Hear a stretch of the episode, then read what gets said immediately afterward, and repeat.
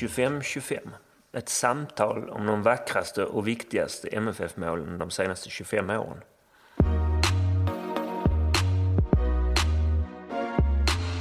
Mål 12. Wilton Figueiredos 2-0 hemma mot HF 2010.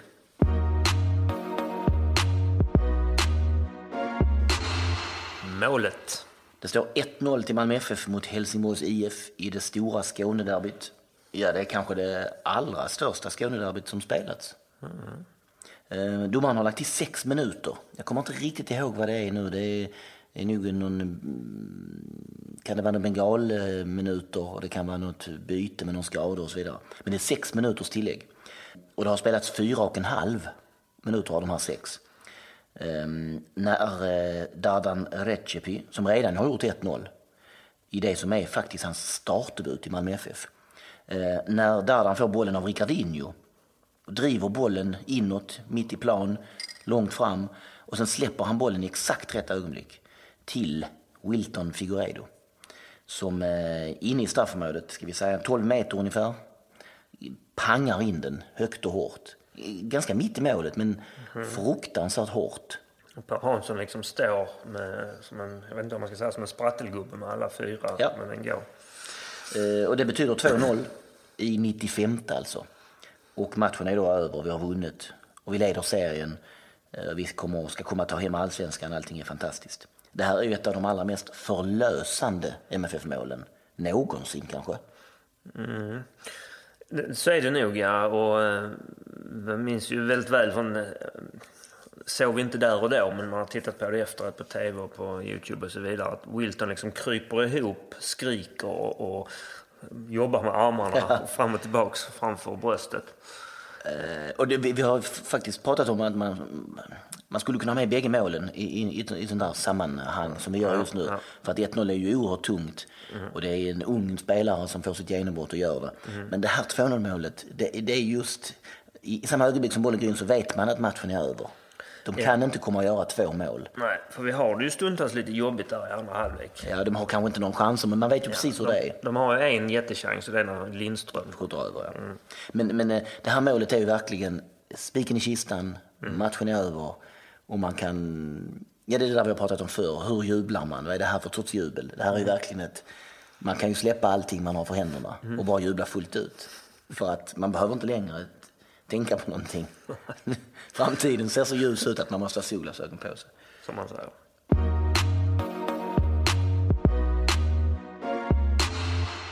Tabelläget.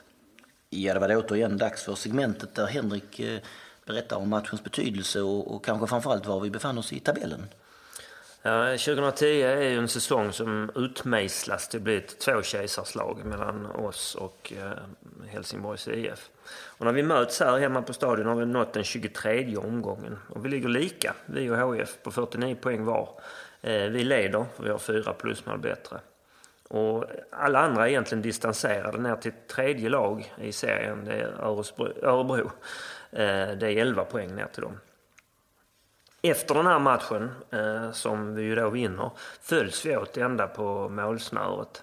Vi är ju såklart 3 poäng före efter den här, men vi förlorar mot Djurgården i nästa omgång och HF vinner, så det är lika igen. HF åker på chockstryk hemma mot Gais, minns det väldigt väl. Ja, så är de på tv med en ljuvlig match. Ja, jag minns att jag är iväg hos en annan kamrat då, i hans sommarstuga. Där finns ingen tv, utan vi sitter, eller det finns tv men det finns inte den här kanalen så vi kan inte se matchen. Vi följer det på text-tv tror jag. Allt. Det får de i den 26:e omgången, 0-1 hemma. Men vi kompenserar ju direkt då, men lika chockartad hemmaförlust mot Kalmar i omgången efter. Daniel Mendes lobbar in bollen i 86:e minuten. Sen är det poänglika ända in till slutomgången. Vi ligger före för vi har bättre målskillnad. Och i slutomgången vinner vi.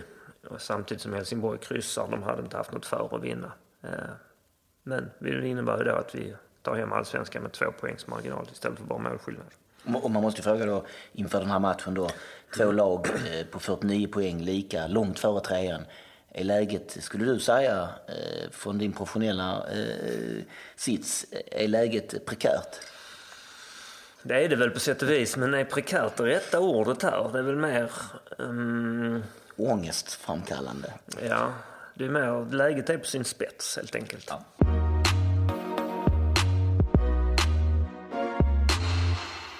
Matchen. Ja, det här är ju den mest upphåsade allsvenska matchen någonsin här nere i Skåne. Och den enda egentliga matchen annars de senaste 25 åren som vi pratar om, det är ju den där matchen 2009 mellan IFK Göteborg och AEK i sista omgången som avgör allsvenskan. De två matcherna känns som de två stora, tunga, avgörande allsvenska matcherna. De andra gångerna har det, någon har vunnit, så har antingen vi varit för överlägsna eller så har Göteborg varit för överlägsna eller så har det inte varit en sån där match. Mm. Och det har att göra med också såklart att AEK och IFK Göteborg har det sin rivalitet och det här är ju ett Skåne derby. Så det är en otroligt hysterisk match, minns jag det, inför ju. Det är fullsatt på vår arena. Bägge lagen som vi sa på samma poäng, långt för alla andra. Slaget om Skåne pratade de om en massa på Kanal Plus eller C-More, som jag vet inte vilket av det hette då. Och det är fortfarande många MFF-sportare som man pratar om, som refererar till det här som kanske den allra bästa matchen man har varit med om. Mm. Det är faktiskt lite sjukt att det är 7 år sedan. Det känns ju inte riktigt så länge sedan. Nej. Vi börjar bra. Jag minns en Molins-chans efter någon minut bara, där han borde spela tillbaka som det är till Dardan som dyker upp. Jag är inte säker, men han liksom slår in den i mitten och där är ingen riktigt där. Men en jättechans direkt. För Molins ska man ju säga, han spelar i anfallaren den här matchen. Ja. Det är en position han inte är helt van vid. Nej. Och sen så kommer då 1-0 rätt tidigt, 17 minuten. Vi vinner bollen, Wilton ut till Jiloan som direkt spelar in till Dardan Rexhepi, som mycket rutinerat ser det ut som, fast han ändå inte är rutinerad, tar emot bollen och i samma veva liksom vänder han runt och är det Holgersson som liksom sätter sig lite. Ja, men nej, den här ljusbacken som ser lite fånig ut. Visst är det Marcus Holgersson? Det kan vara Marcus Nilsson. Ja, precis. Det är den det skulle kunna vara också. Och de ser nästan likadana ut och är samma. Ja, det är i alla fall en statist i sammanhanget. Ja, och han vi vänder liksom bort honom och viker in bollet hårt, lågt, välplacerat in stolpen. Och Per Hansson kan bara titta på. 1-0 i 17 minuten alltså. Och där är det ju kaotiskt på läktaren, minns jag som. Jag minns själv att jag zonar ut i typ 2 minuter och efteråt är rädd att jag har fått hjärnskador för att jag har firat för mycket. Någonting har liksom försvunnit i hjärnan. Vi är bra i den här matchen. Vi är det bättre laget. Och HF har egentligen bara en riktigt, riktigt stor chans. Och det är det där vi sa, Mattias Lindströms skottläge när han blev frispelad av Gant. Mm. Och rätt dåligt skjuter, rätt högt över hon då, ett jättebra läge. Jag minns också att de har ett läge, de hade någon brasse då. Det är en konstig brasse som får ett läge på slutet. Han gör det lite dåligt så det blir aldrig vilket läge. Nej, han missar skottet så Dahlin fångar den lätt liksom. En av de här brassarna som dyker upp i allsvenskan spelar 4 matcher och det är tillräckligt bra och sen försvinner. Det är ju, jag minns det som en jättetuff match, alltså att det är stenhårt spel. Matchen börjar typ, men efter 40 sekunder så har Wilton tacklat Marcus Lantz i knähöjd i någonting som egentligen borde vara rött, men som Jonas Eriksson bara tycker att det där var väl ingenting. Smälla lite. Ja. Väldigt kompromisslös match. Men jag upplever det som väldigt starkt att det är vi som driver den här matchen framåt. Och så är det då mycket tillägg som sagt av någon anledning, och 95 minuten så gör då Wilton det här 200-målet, det här oerhört förlösande 200-målet. Och det var en match som man kände så väl innan, under och efteråt att det här kommer man ju att komma ihåg. Det här kommer man aldrig glömma. Jättefint tifo, gott om bengaler, djävulusisk stämning på läktaren och så då får slå HF med 2-0. Ja, det var min själ idag, en vacker kväll det. Var det? Skönt att den slutar lyckligt.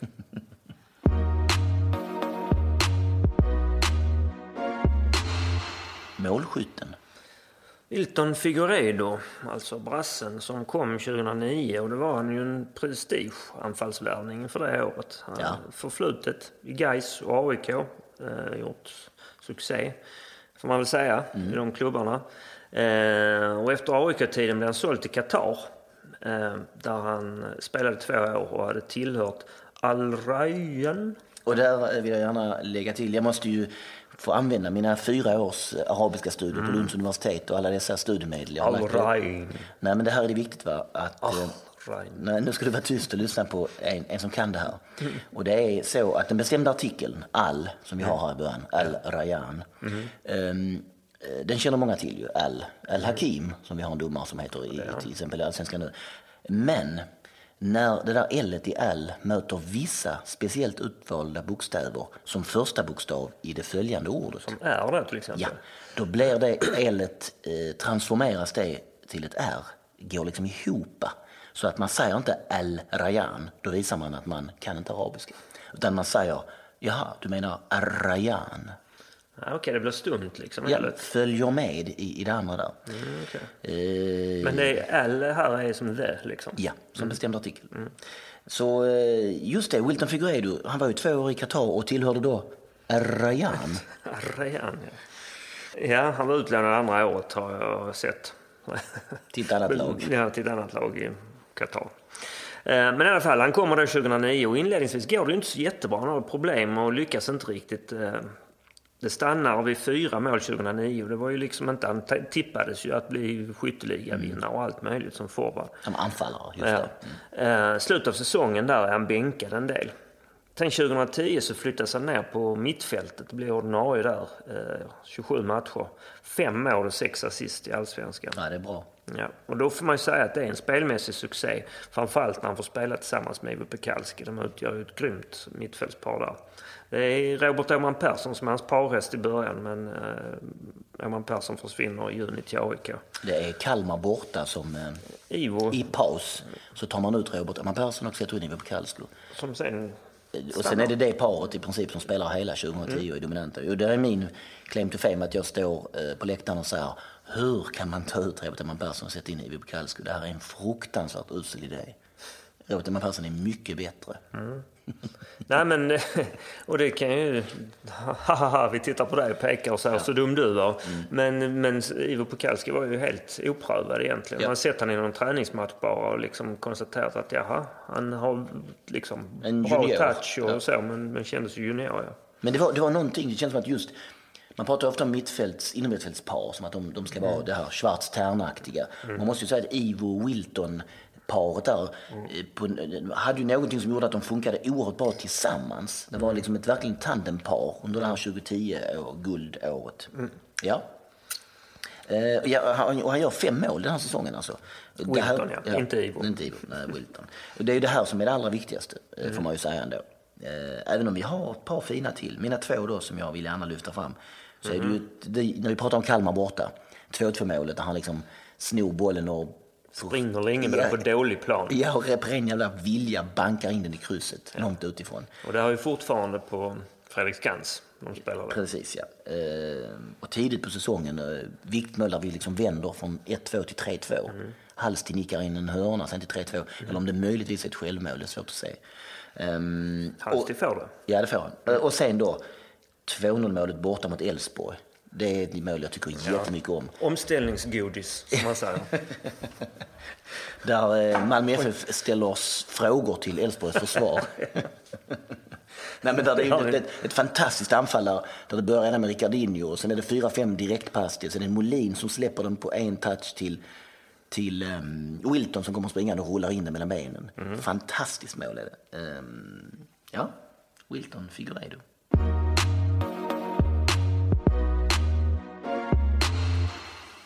Helsingborgs IF 2010 och framåt. Det är ju andra, den här målet vi pratar om, det är ju andra mötet såklart med HIF det här året. Vi möter dem på våren också och inkasserar 7:e omgången, det var första förlust för året. Wilton ger oss ledningen på en straff som är feldömd, måste man ju säga i ärlighetens namn. Det är en boll som träffar Marcus Nilsson i ansiktet. Men eller är det Marcus Holgersson? Han är rätt säker på att det är Marcus Nilsson. De är inte ens lika de två, men de är ändå svårt. Det är Holgersson som Dardan lurar ner och bort. Okay. Jag vet inte det. Men det här vet jag att det är Marcus Nilsson som får dem på haken. Och sen vänder de med 2 snabba mål ganska tidigt i första halvlek också. Vi har vårt mål typ i 4:e. Men det är en match där vi känns numret mindre. Det stannar vid 2-1, men HIF är på något vis större och starkare. Och om man nu lyckas försöka se objektivt på det här så får vi säga att de vinner rättvist den matchen. Ja, de sen växer ju vi. Men för att prata lite om HIF så ska man ju säga att de är riktigt bra under ett par år här. De tar det här åt 65 poäng. Vi tar 67, de tar 65. Och 65 poäng hade ju räckt till serieseger de allra flesta. åren det har varit 16-lagsserie. Det var ju länge det näst bästa resultat, poängresultatet någon hade haft. Mm. Det enda som var bättre var vi samma år. Mm. Precis. Och året efter då, 2011, när vi dippar så är de helt överlägsna. Då avgör de redan i 27 omgången. Ja, eller man kan ju säga att det är vi som avgör. Ja. För att det är ju med att vi kvitterar. Det var en egens kvittering hemma mot AEK som ger dem guldet i kavaj. Det är rätt. Men dock, det är i 27 omgången. Ja. 2012, när man Champions League playoff, bland annat så skåpar man ut polska Slask Wroclaw. Återigen reservation för uttalet. Mm. Men sen får man då stryk mot Celtic. De får stryk mot Celtic. De lyckas inte vinna av Celtic. Som vi då. Precis. 2012. Europa League-gruppspelet som man då var framme i playoff. Så man går ju till Europa League.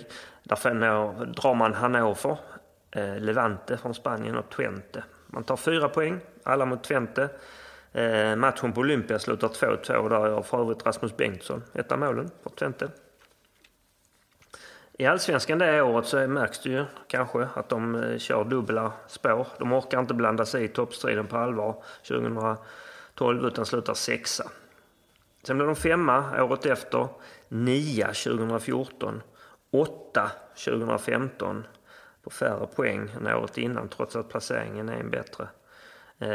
Så på något vis så tappar de i greppet och kommer allt längre från toppen. Och i fjol, som vi vet, så blev det kvalplats, 14:e plats. Och de här kvalmatcherna mot Halmstad, det var ju en fröjd. Allting med det, precis hur det var som att en MFF-supporter med stort hjärta hade fått regissera precis hur det skulle gå till de här matcherna. 1-1 borta, bra läge. Hemmazonen då, Jordan Larsson gör 1-0 i slutet och man är liksom kvar i Allsvenskan. Men så vänder det. Och inte bara själva resultatet av matchen, hur det går till liksom, utan också kaoset efteråt. Henke Larsson i boxarställning fightandes och jag måste säga att jag var lite chockad av min egen glädje. Mm. Jag trodde att jag ändå tänkte att det kan vara roligt med derby ändå, så det här spelar inte så himla stor roll, men jag stod och skrek framför tvn. Ja, det är klart att det hade sina poänger den kvällen. Den novemberkvällen i fjol. Och vi får ju med största sannolikhet, glädjande nog då får man säga, inte se HF i Allsvenskan 2018 heller. Det här spelas in med någon omgång kvar, men de har det ju riktigt bistått. Kommer ju inte att nå direktplats utan det blir i sådant fall kval. Det ska mer eller mindre ett mirakel till, för det som läget är just nu. Ja. Och det mest, när jag tänker på det här, så det mest talande med Helsingborgs förfall från 2010 och framåt då, det är ju faktiskt att man, jag har kollat upp det här, i 19:e omgången, ända fram till 19:e omgången 2013, mitten av augusti, så leder man Allsvenskan för oss. Det är samma poäng, men man har något bättre målskillnad. 3 år senare så kvalar man sig ur Allsvenskan och har inte en chans på att gå upp igen. Det gick fort. Mm. De blev 5 där 2013 sen det... Men de ledde alltså en bra bit in på hösten under Roar Hansen, misstänker jag. Ja. För det är det där den hösten de säljer en del, eller den sommarfönstret. De säljer en del spelare i islänningen och så. Men där, på hösten 2013 så var det stadiga skämtet hemma i min familj i alla fall. Så fort man såg att då Helsingborg fått stryk, så någon av mina ungar bara, tror du det här Roar Hansen? Man måste få lov att skratta åt det här. Eller? Ja, absolut. Det måste man. Man är ingen dålig människa. Jo, det är man kanske lite. Absolut. Det är småaktigt och det är fult att vara skadeglad. Men det är bara att skämmas och fortsätta vara det ungefär, tycker jag.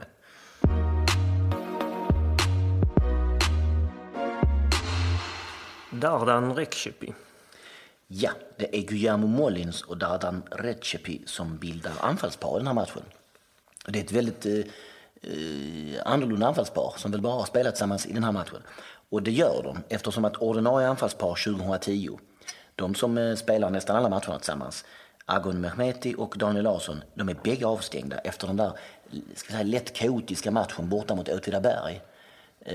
Där vi spelar 3-3 efter mycket möda och stort besvär. Leder 2-0 enkelt, tappar helt. Då. Till 2-3 och sen i 3-3 och sen bägge de här spelarna får... Daniel Larsson riskerar avstängning och får ett guldkort och det är avstängd. Men i sista minuten så får Agon något konstigt andra guld och får dem med rött. Mm. Och då är det lite panik. Båda de här är då alltså borta. Och då återstår som anfallsspelare Molins, som ju kan spela anfallare om det kniper. Och en 18-årig Dardan Rexhepi. Och Dardan gör debut i omgång 16 det här året. Han hoppar in mot AEK hemma i 1-0-segern. Han byter av målskytten Agon Mehmeti. Han har sedan ett inhopp till innan den här matchen. Han har alltså sammanlagt 37 allsvenska minuter när han tvingas starta i den mest upphåsade matchen i Skåne på 100 år. Han gör 1-0 och spelar fram till 2-0. Så man får lov att säga att det här är en succédebut utan dess like. Och då var vi ju många som trodde att det här var ju vår nästa stora stjärna.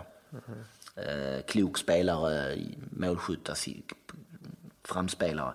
Men det ville sig aldrig riktigt. Dardan är född i Pristina, som idag är huvudstad i Kosovo. Han är fortfarande bara 25 år. Det är lite märkligt när man tänker på det nu. Han var ju 18 när han matchen spelade, så att han är inte så gammal. Spelar i Gais, har kontrakt nästa säsong också. Han har varit en vända i Brommapojkarna och en vända i Häcken också. Efter att han var hos oss. Han står noterad som han medför för 63 matcher och 4 mål. För under de här åren var 2010 till 2013. Mm. Och det är många av de 63 som inte är hela. Ja, många inhopp. 2 allsvenska guld har han dock, 2010 och 2013. Och står noterad för 3 landskamper för Kosovo. 2 små notiser här. Det smeknamnet han fick här var väl D-Rex, var det inte det? Jo. Jag vet inte hur pass utbrett det var, men det var det som att det kändes. Och sen var han väl, visst var han väl känd som någon intellektuell, läste böcker, skrev poesi. Ja. Eller precis. Han inte bara läste poesi, han skrev poesi. Mm.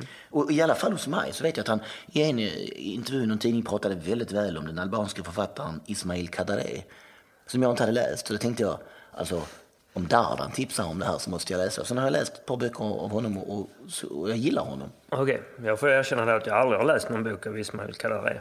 Nej, men det här, visst var det lite skönt. Är det deckare? Eller? Nej, det är inte deckare. Det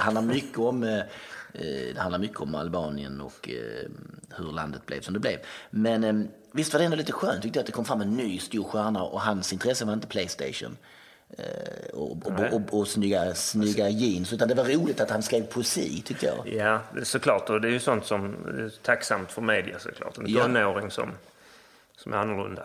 Om man nu ska uttrycka det. Som har annorlunda intressen. Ja, jag minns att jag tyckte mycket om det. Mm-hmm.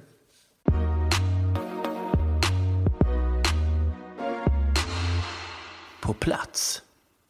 Dardan Rexhepi. Minns du det här målet? Man får ju tänka tillbaka, för det var ju x antal år sedan, men absolut att jag minns både matchen och de 2 målen. Hur det här 2-0-målet som Wilton gör, kan du liksom komma ihåg och ta oss igenom hur det går till? Liksom? Om jag inte missminner mig så var det väl väldigt sent in på matchen. Ja. 2 ganska så slutkörda lag efter att ha spelat en väldigt fin fotboll på alla sätt och vis. Nu får man tänka tillbaka lite. Jag tror att det är Jimmy Durmaz som driver bollen från kant och spelar in den till mig centralt. Jag tror jag får en ganska lite längre touch med bollen, där jag ville faktiskt ta ett skott först. Men sen så hör man en brasilianskt loktåg till höger om mig, och det var bara att spela den ditåt, och så kom han och sköt in det förlösande 2-0-målet. Och det är precis så som vi har beskrivit det här målet, just att det är förlösande, för då visste man ju att det var över. Ja, verkligen. Så var det ju. Det, som jag sa innan, det var ju en match som bjöd på det mesta, tycker jag. Och man var ganska så slut där när det var efter 80:e minuten, och när Wilton trycker dit den, då var det verkligen, alltså, då släppte allt, kändes det som, både från spelarna och från hela stadion. Och det här är din första start, eller hur? Det stämmer, det stämmer. Och det är ju ganska så, pratar man, ska vi säga, i MFF-kretsar så är ju fortfarande, anses ju det här vara den kanske, i alla fall en av de allra största allsvenska matcher vi har spelat överhuvudtaget ju. Och att du blir inkastad som startspelare i den, det måste ju ha varit märkligt. Samtidigt var det ju väldigt skoj. Det var ju, jag tror vi mötte Åtvidaberg i matchen innan, borta, och nu minns jag faktiskt inte om det var avstängningar eller skada på både Agon och Daniel. Det var avstängningar på båda. Så var det. Och då var det ju någon vecka till derbyt, och personligen så fick jag reda på det ganska så snart, att göra det redo till att starta både från Roland och Pep. Mm. Så man kunde förbereda sig både fysiskt och men främst mentalt. Så det var, sen var det ju lite skriverier om vem som skulle starta och hur det skulle se ut och allt möjligt. Men personligen så var man ganska förberedd, och jag tror det hjälpte en del. Absolut. Hur förberedde du dig? Ja, du var 18 då, va? Ja, det var jag. Herregud. Tiden går. Nej, men jag personligen har alltid varit ganska trygg i mig själv, och nu lite paradoxalt nog så utanför fotbollen så tänker jag inte så mycket på fotbollen. Låter det konstigt, men jag tror det hjälpte mig i alla fall, att man kunde, när man inte var på träningar och match, kunde man liksom släppa det lite och tänka på något annat, och det hjälpte mig, tror jag, att på sätt och vis kunna komma in i matchen med en ganska avslappnad känsla, samtidigt som man visste vad det stod på spel. För var man ju supporter för Malmö eller Helsingborg det året, så måste det ha varit en väldigt spännande säsong. Ja, det är ju verkligen slaget om Skåne. Där är två lag på samma poäng, och den här matchen är ju väldigt betydelsefull. Och alla andra distanserade, det är bara de två lagen. Så var det. Och fullspikad stadion, och vi är ju som supportrar lite förtvivlade, för våra två anfallare som normalt ska spela är ju borta. Och visst visste man vem du var, men det var ju inte riktigt någon som man kanske... Nej, men det är fullt förståeligt egentligen. Men det som ni var inne på innan, att än idag när man är hemma i Skånetrakterna, i Malmö-Lund-området, så kommer det fortfarande supportrar fram och förklara hur viktig, men speciellt den matchen. Ja. Det var något med både den säsongen och den matchen som fortfarande finns i många hjärtan i Skåne. Det är givet så. Ja. Mm. Om vi då tänker på själva matchen då, du gör ju 1-0 där på ett rätt så fenomenalt vis. Kommer du är målet, misstänker jag att du också kommer ihåg då? Ja. Det gör jag. Jag tror det var 20 minuter in på matchen. Då jag tror vi bryter ett Helsingborgs anfall, och så ställer vi om. Wilton driver bollen, har jag för mig. Spelar ut till Jiloan. Ja. Och jag tror Jiloan passar in på ett touch till mig, och så lyckas jag hålla undan backen och trycka dit den i bortre. Ett iskallt avslut för man debuterande 18 år, får man säga, hårt och lågt och ingen pardon. Ja, precis. Jag hade ju Thomas Sjöberg som juniorlagstränare då, och han lärde mig ett annat. Så och hur kändes, kommer du ihåg vad som hände, hur du kände då liksom? Ja, men det var ren glädje och eufori. Man kände verkligen, som vi var inne på innan, att det var en viktig match. Det var liksom in på hösten. Jag tror det var 6-7 matcher kvar av säsongen. Och man visste liksom vad som stod på spel. Så självklart så insåg man att lyckas ta ledningen i en sån match var väldigt viktigt. Alltså själva firandet, det har vi pratat om. Jag kan inte riktigt minnas att jag har firat ett mål så mycket som ditt 1-0. Det kändes som att det sprack blodkärl i hjärnan. Ja, vad hedrande. Absolut. Nej, men det var ju verkligen en... Det skakades om liksom under fötterna på en, och det var väldigt förlösande. Det ska man inte hymla om, utan det kändes som att målet och... För jag har för mig att fram till målet så var det väldigt fram och tillbaka. Man visste inte liksom vem som skulle greppa tag i matchen. Och när vi gör 1-0 så då, efter det så lyckas vi på sätt och vis föra matchen. Du var inne lite på det här med två tröttkörda lag mot slutet där. Men ändå, som jag sa, din första start. Du orkar, du spelar hela. Liksom trött var du mot slutet.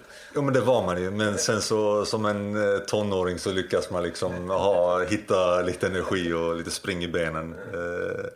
Det har tonåringar. Så på det sättet så den ungdomliga energin tog över liksom att man var slutkörd. Det blev det såklart, men efter den här matchen så var du väldigt omskriven och det skulle göras intervjuer och så vidare. Blev det mycket då? Nej, det tycker jag inte. Utan jag tror det grundar sig i att, som jag sa innan, att just den balansgången mellan fotbollen och privatlivet har jag lyckats separera på ett bra sätt, anser jag. Och så på sätt och vis kunde jag hantera det på ett bra sätt, tycker jag. Mm. Man tittar på din karriär innan du kom från Lund. Stämmer. Mm. Och innan vi pratade, lödde också med i bilden, eller? Nej, utan jag började spela fotboll i Eslövs BK. Okay. Mm. Och därefter, när jag var 12 år, så flyttade familjen in till Lund. Och då blev det Lunds BK innan jag gick över till Malmö. Och du kommer till Malmö vilket år? Jag kom till Malmö 2009, i början av 2009.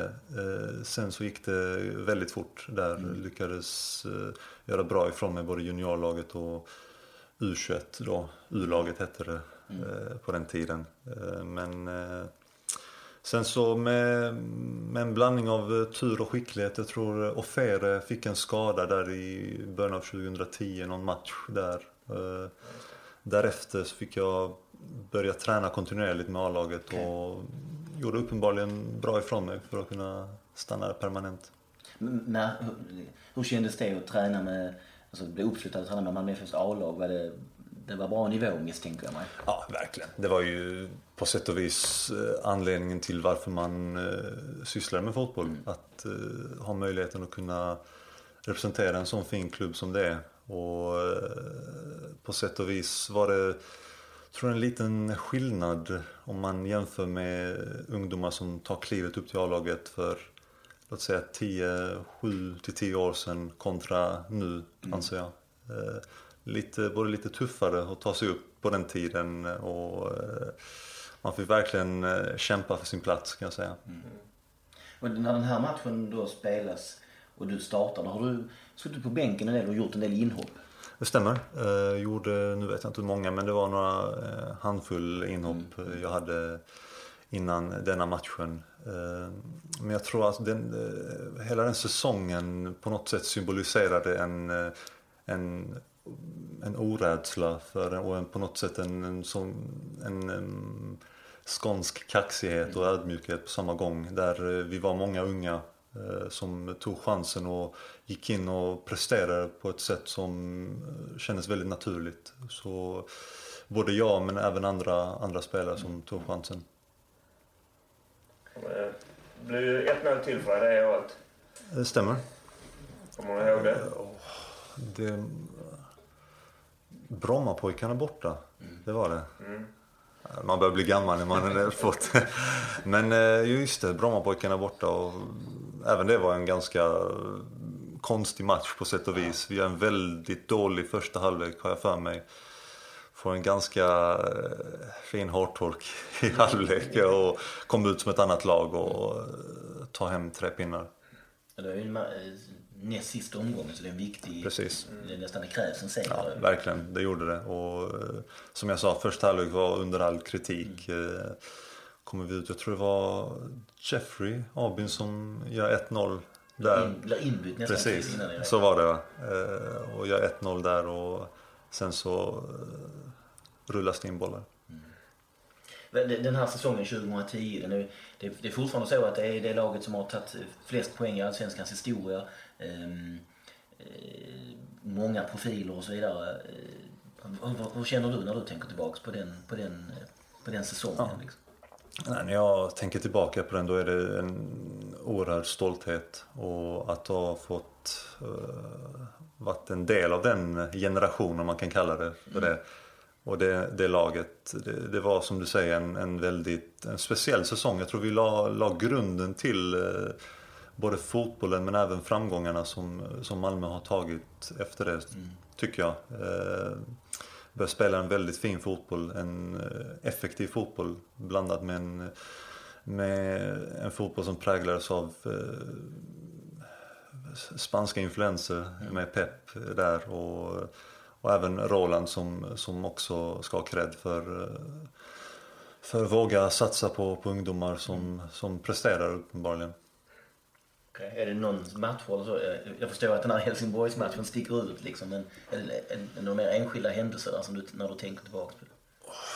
Ja, det enskilda händelser vet jag inte, men det var på sätt och vis en säsong där egentligen allt flöt på så bra, för hela truppen visste precis vilken fotboll vi ville spela och kunde ta sig an den uppgiften, och vare sig du var 17 eller 34, och det var ju nog det som den förståelsen för vilken fotboll vi ville spela, och samtidigt med de kvaliteterna vi hade, såklart, det ska man inte förneka heller, gav det resultatet som det gav, och med poängrekord och med den på sätt och vis fantastiska säsongen som det blev. Vi pratar om Wilton och, som gör det här fenomenet. Vad tänker du när man säger Wilton Figueiredo?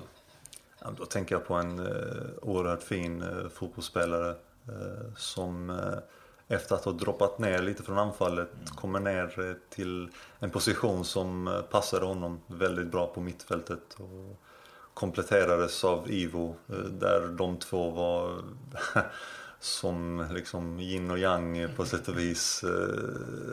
Nej, men de kompletterar varandra fantastiskt, och väldigt en fundament i våra framgångar den säsongen. Men också Wilton är en fantastiskt fin människa också. Religiös, väldigt troende är han, och det präglar hans personlighet i form av att han är väldigt lugn i sig själv och väldigt ödmjuk. Respekterar allihopa och har inte den, om kanske folk utåt sett tror att med tanke på den lönen och de pengarna han tjänade att kanske kommer in divafasoner, men det var det absolut inte med Wilton. Ja, vi fortsätter då, du är kvar i Malmö hela vägen fram till 2013 ju. Ja. Det stämmer. Och spelar väl inte hela tiden och jättemycket, men du är med och vinner ett andra guld också 2013. Ja, absolut. Hur minns du liksom resten av perioden 2011, 12 och 13?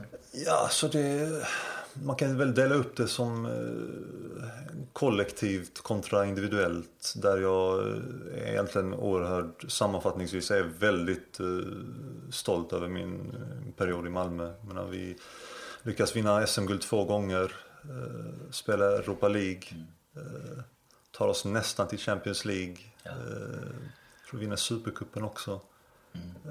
Så om man tänker att fotboll utgår ifrån titlar, så är jag absolut stolt och hedrad över det. Sen självklart individuellt sett hade man väl velat både spelat mer matcher och presterat på ett bättre sätt, men fotbollen tenderar ibland att gå lite upp och ner individuellt sett, men överlag är jag väldigt stolt över min tid i Malmö FF. Det var lite så när du slog igenom där, så var du här i nästa Zlatan. Och så är det med varenda anfallare som lyckas slå ett mål i Malmö, visserligen. Men och så hade du utländsk härkomst, så var det också givet att det var nästa Zlatan. Tyckte du att det oket blev det tungt? Eller? Nej, det tycker jag inte. Nej. Det tycker jag inte. Inte personligen i alla fall. Nej. Utan det är svårt att liksom säga vad som gick rätt och vad som gick fel och hur man kunde spela, om man kunde spela mer matcher och hela den biten, men utan på det sättet vill man inte låta eller ha en bitter ton. Nej. utan jag är överlag väldigt stolt att ha tillhört en sån fantastisk klubb.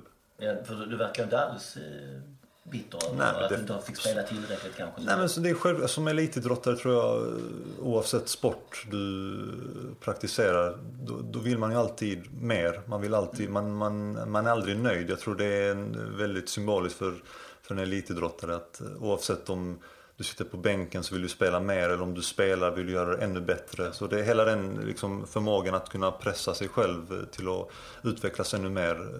Så på det sättet. Självklart hade man velat spela mer och göra det bättre individuellt, men överlag så är fotboll fortfarande en kollektiv sport och det är titlarna som räknas, och där är jag väldigt nöjd. Jag är lite nyfiken på säsongen 2011 där i början, att det blev ganska tidigt klart att Roland Nilsson är på väg. Ja, det stämmer, ja.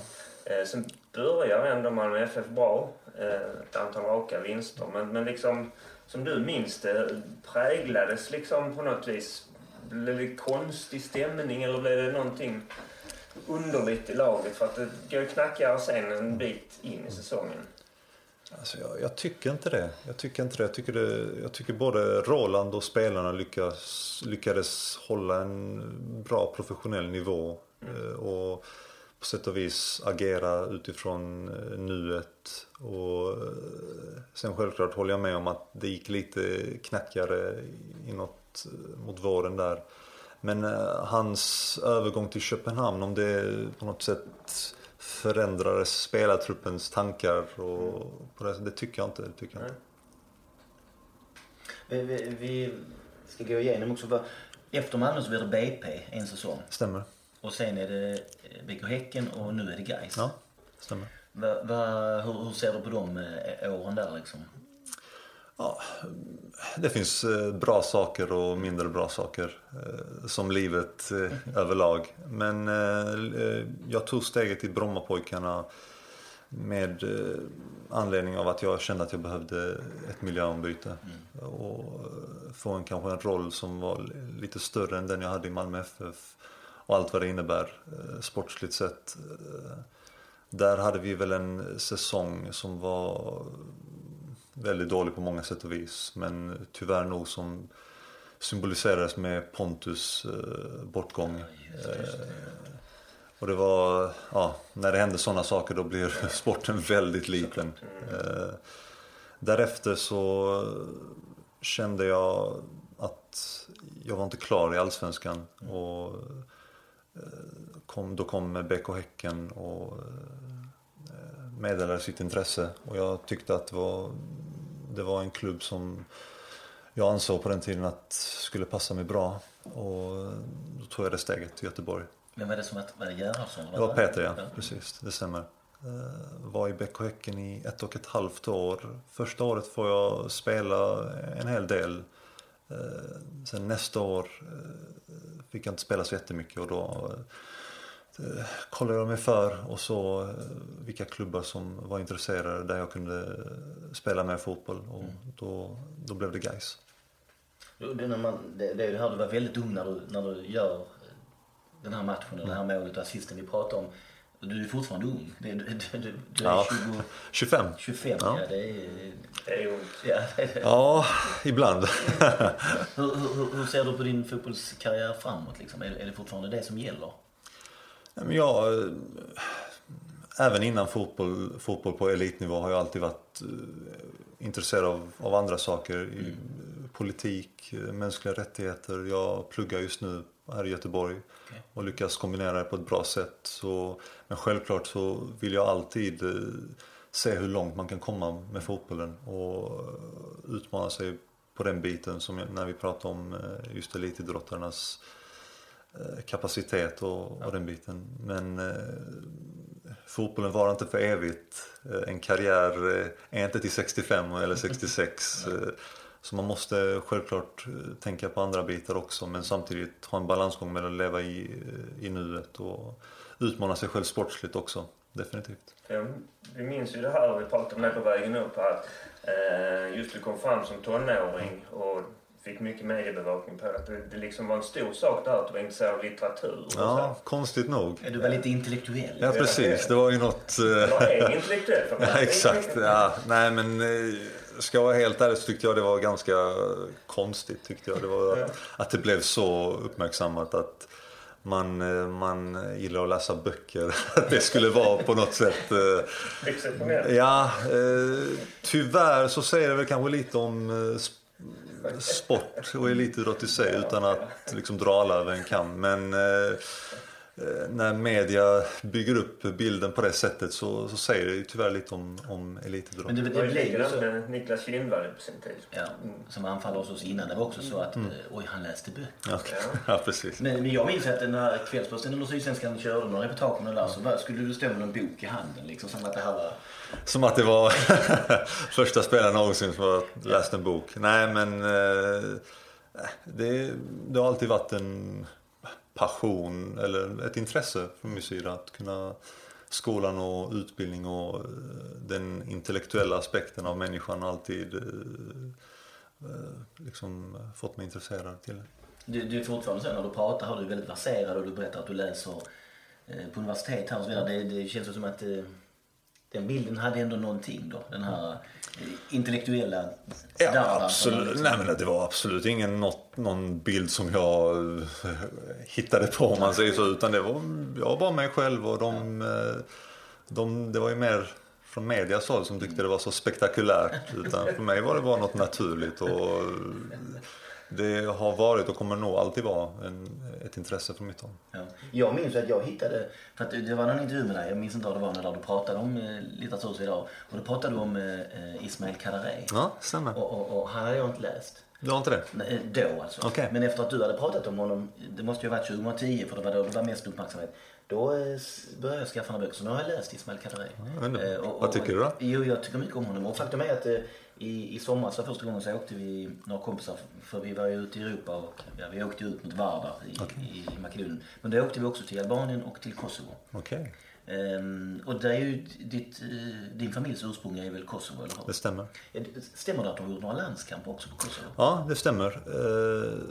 Då var det ju inofficiella landskamper i och med att de var inte officiellt FIFA-land. Ja, som de är nu då? Som de är nu och kan spela VM-kval och EM-kval.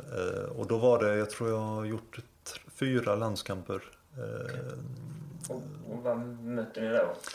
Då mötte vi Turkiet i Kosovo inför 40 000 människor.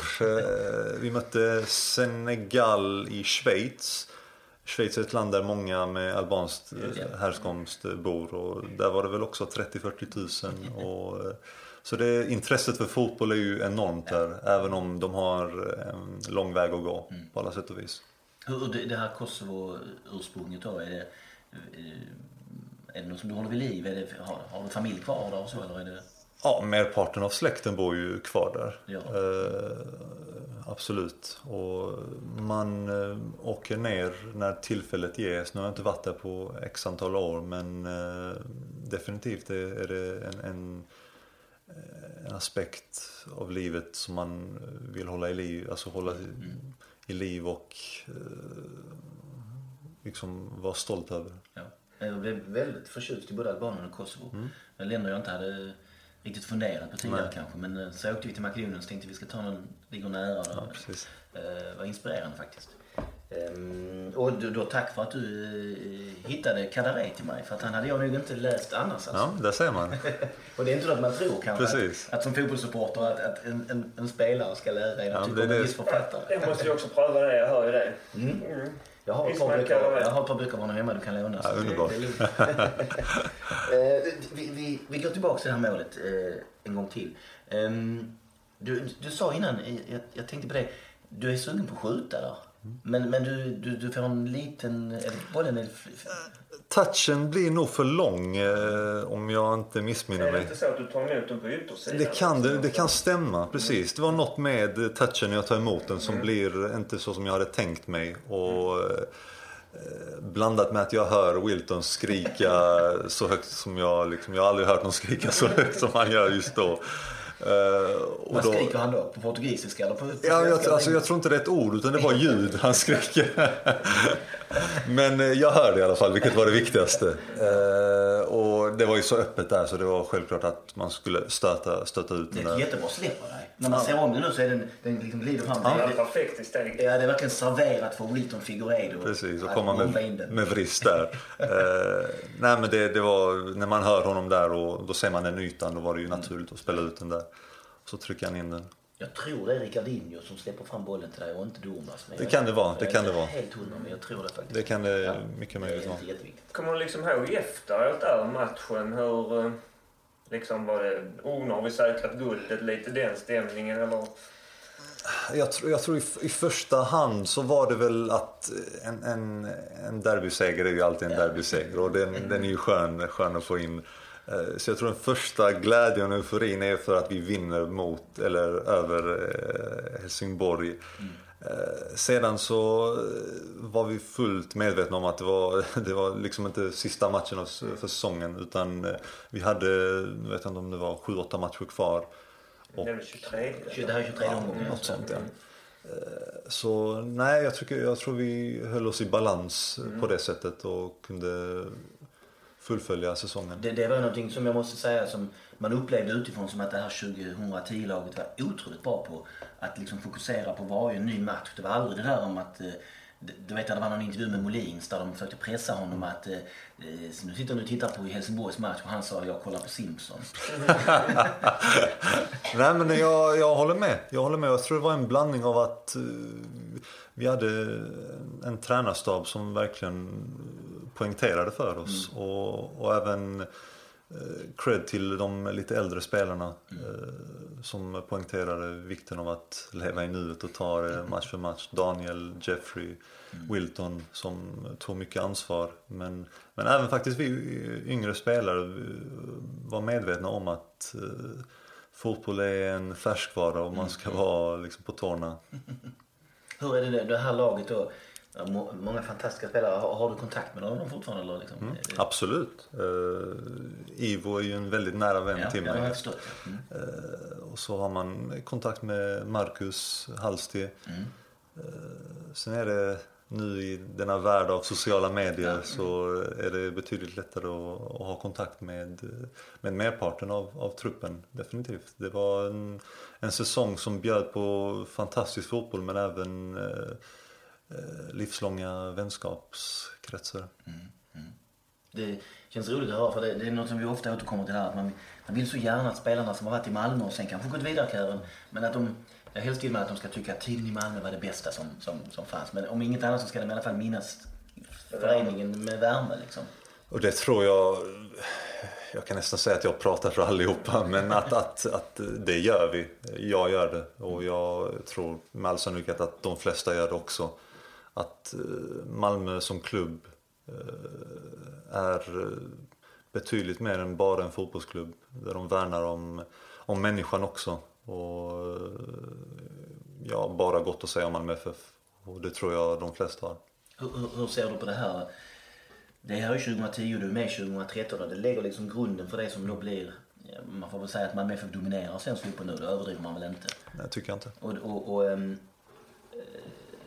Hur ser du på det? Kunde man se det komma liksom på det viset? Framtida händelser är väldigt svåra att förutse, men jag förstår vad du menar, och det tycker jag. Man kände att Malmö på sätt och vis eller höjde nivån på svensk fotboll på alla sätt och vis, inte bara på plan, utan man lyckades utveckla MFF-nätverket på ett sätt som ger mycket resultat. Det ska man inte underskatta. Men klubben lyckades utveckla sig på alla aspekter, och främst sportsligt som sagt, men även andra aspekter som liksom fullbordar en klubbs kapacitet och utveckling. Definitivt. Jag tänker på sånt som Daniel Andersson då också. Han spelar 2010 i den här guldsäsongen. Ja. Sen är han andra tränare under 2013-säsongen. Stämmer. Och sen tar han över och blir sportchef. Han är liksom också kanske en garant för att hela det här följer med. Mm. Absolut. Och man vill liksom inte lämna det här målet. Det här målet är, frågar du folk, den här matchen, de här två målen, den här stämningen, det här slaget om Skåne. Det är liksom, vi har ju kollat lite grann med kompisar lite försiktigt bara för att inte avslöja någonting vilka mål man borde ha med. Och det återkommer, många återkommer till den här matchen som något av de absolut största man har varit med om. Och det kanske också, det hade att göra med att det var Helsingborg och att vi följde sig åt hela vägen. Men det är någonting mer, det var väldigt elektriskt laddat här på stadion och arenan och allting. Verkligen. Och det antar jag måste ha gått fram på plan. Absolut, men det är som du säger. Än idag så dyker det upp folk och nästan sammanfattar det på det sättet du sammanfattar det på. Och förklarar hur både matchen i synnerhet men även säsongen i sig. Att det var något elektriskt och något fantastiskt med den säsongen. Och det här målet då. När du säger att du petat fram bollen när den ligger redo för Wilton och han får vristträffen då, den går in.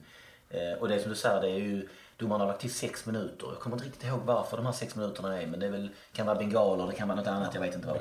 Men det har spelats då 4,5 ungefär, så det är ju en minut kvar bara. Men där är ju, utbrister ju en total eufori på läktaren, rusar in spelare och ledare och så vidare. Hur känner du när du står där och ser det liksom? Fantastiskt egentligen. Det var när domaren blåser av matchen och bara när man kunde, liksom, kroppen kunde pusta ut ordentligt och man kunde omfamna varandra i all den kärlek man hade kvar. Även om man var väldigt trött så var det väldigt förlösande och väldigt, väldigt skönt. Hade du innan matchen, och gör du det generellt innan matchen, liksom målat upp bilder att så här blir det och det här föreställer man, så här gör jag i de här situationerna? Det är absolut affirmationer av alla olika slag egentligen. För en elitidrott är väldigt viktigt inför match att kunna visualisera och olika händelser, scenarion tror jag hjälper definitivt väldigt många, absolut. Mm. Jag kan ju säga att den här... Jag kommer ju aldrig glömma det här så länge jag lever. Det här målet och den här matchen. Målen får man nästan säga. Såväl ditt mål som Wiltons mål och hela matchen kommer jag ju aldrig att glömma. Och det är jag inte ensam om. Det är du verkligen inte.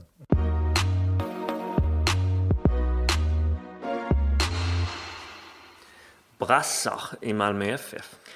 Allting börjar med Edson Rodrigues Monteiro. Inplockad av Börje Lantz, om ni minns honom. Alltid med en cigarr i mungipan och dollartecken för ögonen. Och Malmö FFs ledning som inför säsongen 1979, det året då vi når Europacupfinal, så plockar man alltså in en relativt okänd brasse. Men Bob Houghton var sur på ledningen för att det här hade man kontrakterat den här spelaren utan att han riktigt visste vem det var och han ville inte ha honom. Så han vägrade ge honom speltid. Han fick totalt 15 minuter i en träningsmatch det året innan han blev hemskickad efter sommaren.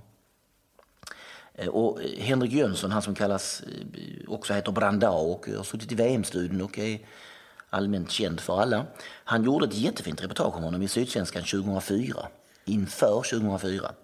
Med anledning av att vi hade köpt Afonso Alves och vi skulle gå för guldet. Där han sökte upp honom i Salvador i delstaten Bahia. Edson Rodrigues Monteiro jobbade som busschaufför då och var fortfarande rätt så bitter över hur han hade blivit behandlad av Bob Houghton. Inte på Malmö FF, inte på klubben, fansen, ledningen, men han var riktigt bitter mot Bob Houghton. Han mindes, det han drog fram då var att han mindes att han brukade festa på Assalé här vid Möllan, som ju fortfarande finns kvar och som jag noterade faktiskt när jag gick förbi häromdagen, firar 40-årsjubileum. Okej, jag har gissat på ännu längre, men okej. Och så mindes han hur han i München vid Europacupfinalen fick sitta på läktaren, inte på bänken ens alltså, men det hade tydligen att göra med att han inte var registrerad för Europaspel. Det var Edson Rodrigues Monteiro. Fler brassar, ni kan de största ju, våra stjärnor, så att vi tar några outsiders istället som folk kanske har glömt bort. Jag har lyft fram 3 stycken här, ska vi se. Reginaldo, kommer du ihåg honom? Han var här under en mycket kort period 2004. Ja. Spelade knappt och var snarast fungerade som någon som hållde om till Afonso. Så att Afonso skulle ha en brasiliansk kompis några månader. Men inte hade han några allsvenska minuter. Nej. Det var, han gjorde 2 matcher tror jag och bägge i någon form av träningsmatcher eller U-matcher. Men han skulle liksom hålla Afonso på gott humör. Gabriel Schacht. Ja, svåra. Gjorde 1 match. Ett provspel när vi mötte Odense i Åhus. En match där jag var uppe och sålde MFF sportsouvenirer.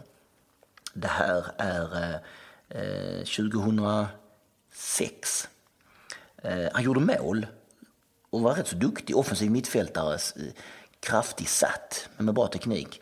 Jag tyckte han var jättebra, men han fick inget kontrakt och bara försvann. Mm. Och sen har vi då som tredje namn här, efter Reginaldo och Gabriel Schart, André Nascimento. Mm. Anfallaren som var hos oss på korttidskontrakt 2008, gjorde 2 matcher, försvann sen. Men därefter, något år senare, 2010, så blev han mördad hemma i Brasilien. Mm. Ett svartsjukedrama. Då skrevs det en del om det här. Mm. Han hade varit i Malmö FF, för det fanns bilder på honom i MFF-tröja och fasansfullt alltihopa. Ja, det var 3 brassar som har varit här under den här 25-årsperioden, men som kanske inte riktigt har satt de allra största avtrycken. Jag har då ensvåldigt tagit ut de 5 bästa och rangordnat dem så här. 1. Afonso Alves, 2. Ricardinho, 3. Wilton, 4. Gabriel, mittbacken, och 5. Junior, anfallaren. Har du något att invända? Jag bara försöker tänka här, vem skulle kunna vara en kandidat till stiga in på den här listan? Mm. Det är frågan då. Och jag kommer inte riktigt på någon annan brasse som har gjort ett så pass tillräckligt starkt intryck under de här 25 åren. Ja, överhuvudtaget. Nej.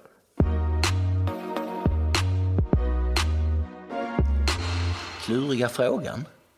Jaha. Dags återigen att ställa en klurig fråga till en totalt oförberedd Henrik. Mm.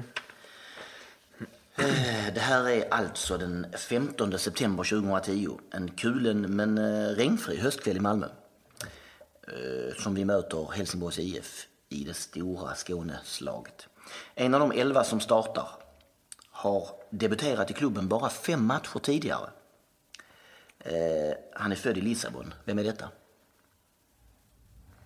Och i vårt lag alltså, inte i Helsingborg då. Jaha.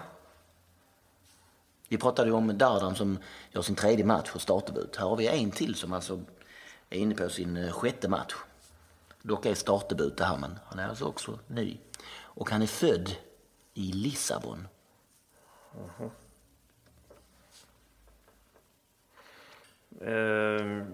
Ja, men alltså det måste vara Iago. Det är rätt. Iago Fernandes. Mm. Ledtrådarna skulle vara mittback, nummer 16.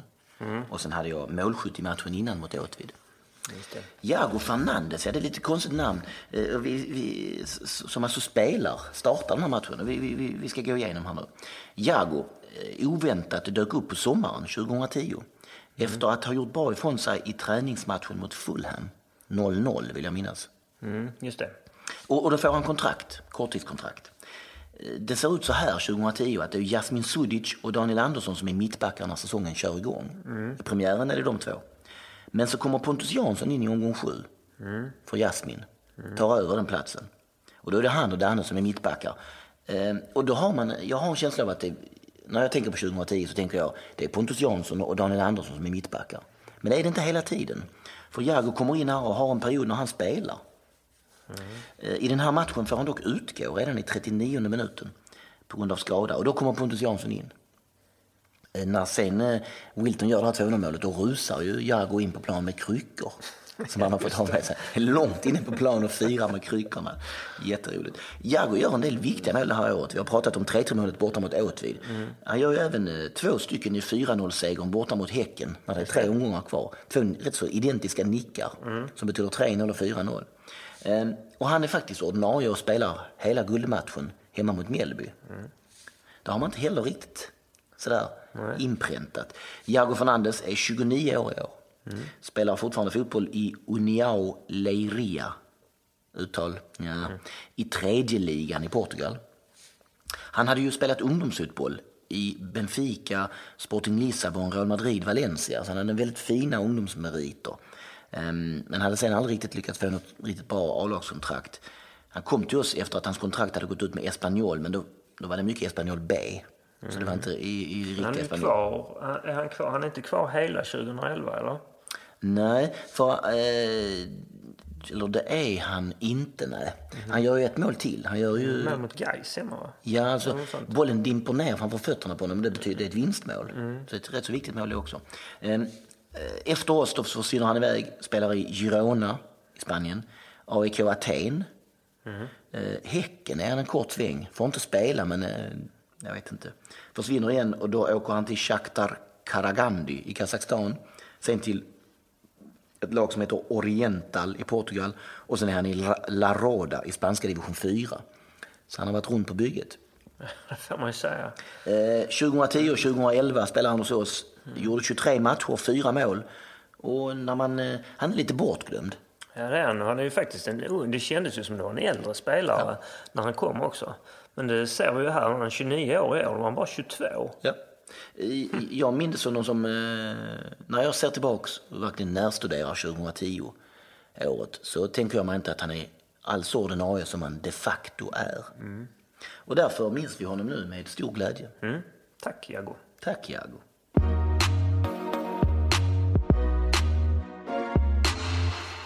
Mer om målskytten. Ja, Wilton då, efter succéåret 2010. Han är ju till exempel magnifik i Champions League-kvalet 2011, då särskilt mot Rangers i bortamatchen där. Ja, där är han enorm. Mm. Och är ju nära att göra ett andra mål för oss där. Han är så magnifik där så det är sanslöst. Mm. Sen, han gör 24 matcher i Allsvenskan det året. Men sen är det lite krångligt inför nästa säsong kan man säga, 2012. Hösten 2011 så är det egentligen ganska mycket i pressen att han är förlorad, han lämnar Malmö FF. Och anledningen till det är ju att han saknar familjen som har flyttat hem. Hans fru ska föda deras andra barn under sommaren. Och när det är dags för första träningen så har han inte skrivit kontrakt med någon ny klubb, alltså första träningen 2012. Men han dyker inte upp. Så småningom gör han då det i alla fall. Det tar ett par veckor innan han till slut är på plats i slutet av januari. För att han har kontrakt med oss? Ja, det har han.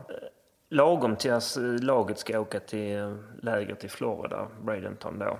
Just det, ja. Och då pratar han om att familjen kommer att komma över till Sverige. Han kan inte vara utan familjen mer, menar han. Och de kommer att komma över till Sverige efter lägret.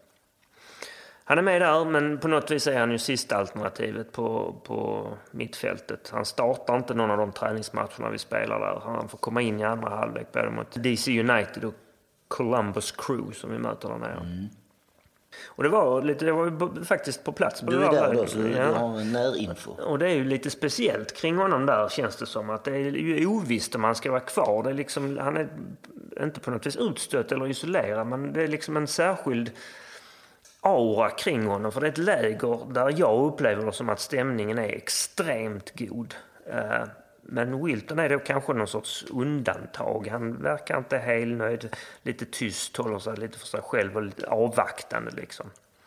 Jag minns att Simon Tern, som ju var ganska så frispråkig, att han liksom menade att vad väntar han sig? Han dök inte upp här, det är klart att han inte är första alternativet. Så han ser det lite som självklart att Wilton får vänta på sin tur. Sen när säsongen väl börjar, den allsvenska säsongen börjar, så gör han lite inhopp i början och sen får han starta borta mot Djurgården som släpande forward i den fjärde omgången, och då gör han ett nickmål direkt. Just det.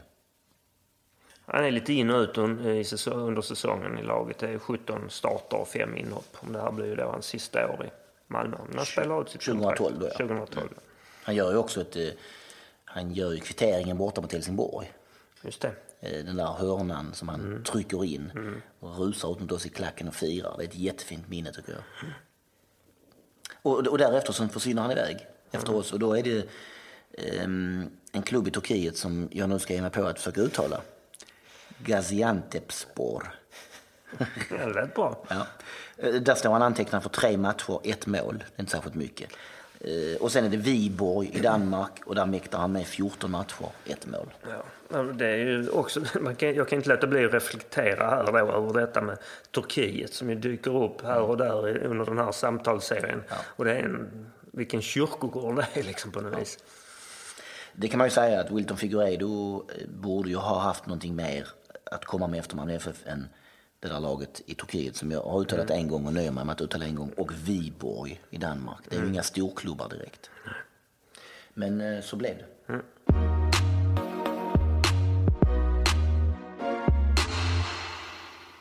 Långskott.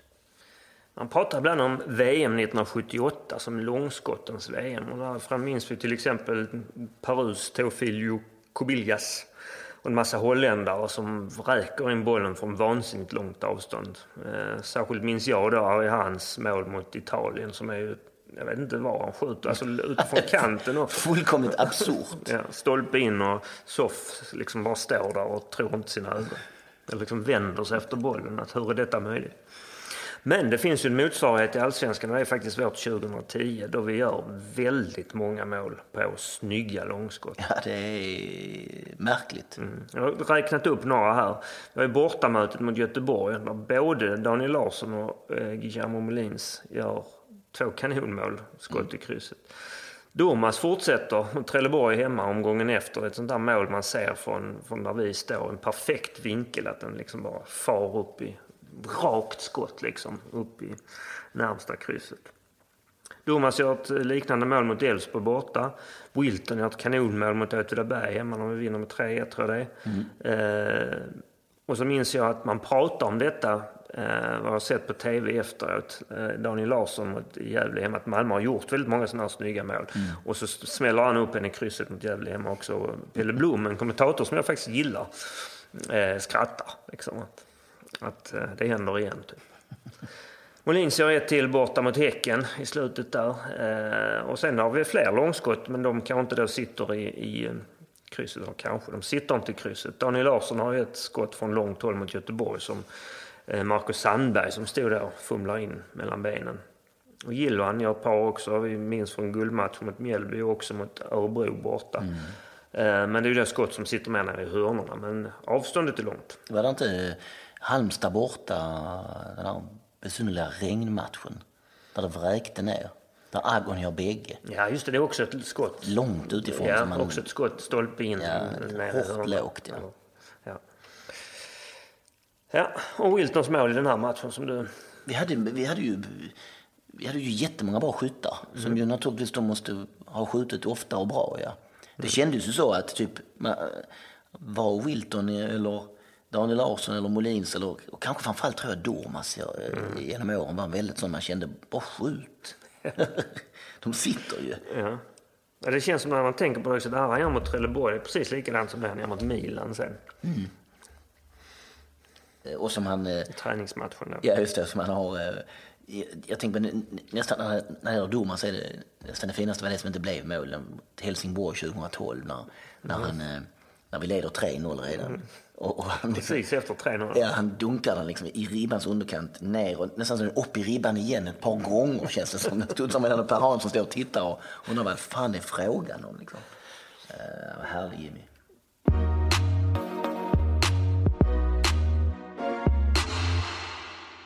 Ännu mer om målskytten. Idag är Wilton Figueiredo 35 år. Jobbar som agent i sin hemstad Sao Paulo. Jag följer honom på Instagram. Han är mycket ute och reser och säljer in mestadels brasilianska spelare runt om i världen. Han är här i Sverige. Ibland ser jag på matcher och så också. Och jag gissar att alla ni som lyssnar på det här vid det här laget har sett videon. Han spelade in till MFF Supports 25-årsfirande. Där han lyfter just den här matchen och just det här målet som sitt absolut finaste Malmö FF-minne. Han var ju verkligen, tyckte jag, en supporterspelare. En sån som slet för laget, målfirade som en galning framför oss. Och jag vet inte, det känns som att han verkade älska att spela för oss. Ja, för något har vi pratat innan om det här att han liksom ansågs som förlorad efter 2011. Men på något vis har man ju, kanske vi ska understryka också, en stor förståelse för att man någonstans försöker välja familjen. Mm. Ja. Och återigen, han löste ju det här. Ja. Kom hit och spelade ut sitt kontrakt. Fortsatte göra sitt bästa så att det är absolut ingen skugga för det. Jag var ordförande i MFF Support när han presenterades 2009 och jag var med då. Jag vet inte varför riktigt, men inne på planen där när han trixade med en boll och hade min son med mig så jag tog en första bild på han och Wilton och när han fick ju frågor av pressen då också. Och när han då förstod vem jag var, att jag var supporterordförande liksom, så ville han veta var klacken stod. Vi var inne på arenan, jag fick peka ut liksom, för att det var på något vis viktigt. Och den typen av spelare var han ju. Jag minns att jag tyckte att han kändes där då som en jättevärvning. Som en värvning som nog var lite över vår nivå. Att han var, hur lyckades vi lösa det här värvning? Och kanske faktiskt också en av fortfarande de allra största värvningarna vi har gjort. En stor prestigevärvning tillbaks. Nu ska han dominera. Jag tyckte jättemycket om Wilton. Ja, när han var bra var han ju inte bara bra liksom, utan han var ju också en pådrivare. Ja. Liksom.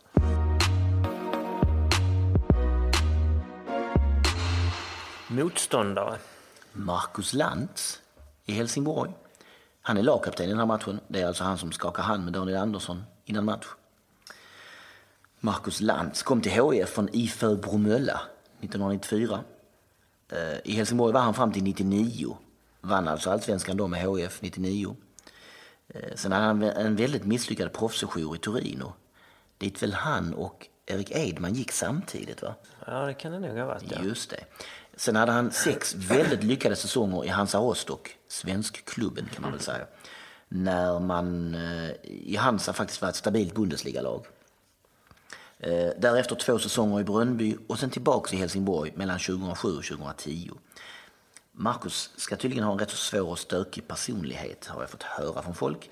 Och med det menar jag då att han är liksom lite bråkig.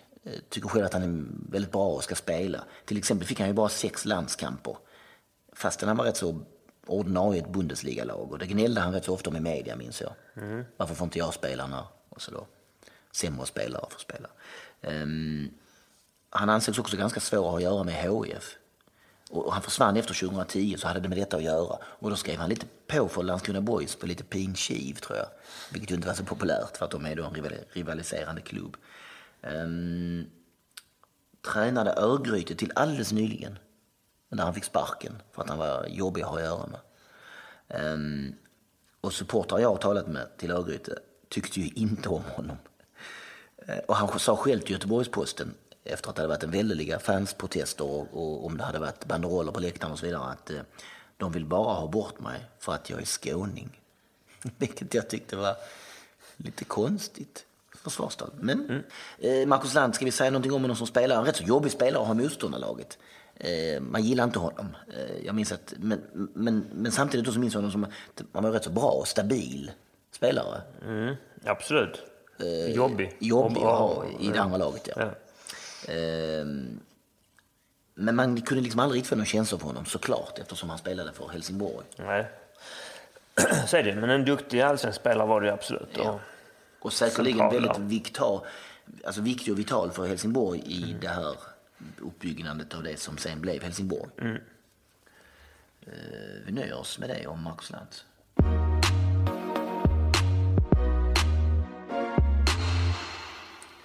Vi som gör den här samtalsserien heter Tony Ernst och Henrik Zackrisson. All musik och alla jinglar är gjorda av Gabriel Ernst. Podden är klippt av Martin Ringstrand.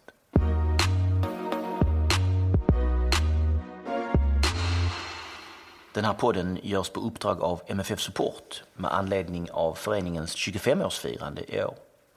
Vi tycker att du ska bli medlem i Malmö FFs officiella supportförening. Gå in på mffsupport.com för mer information.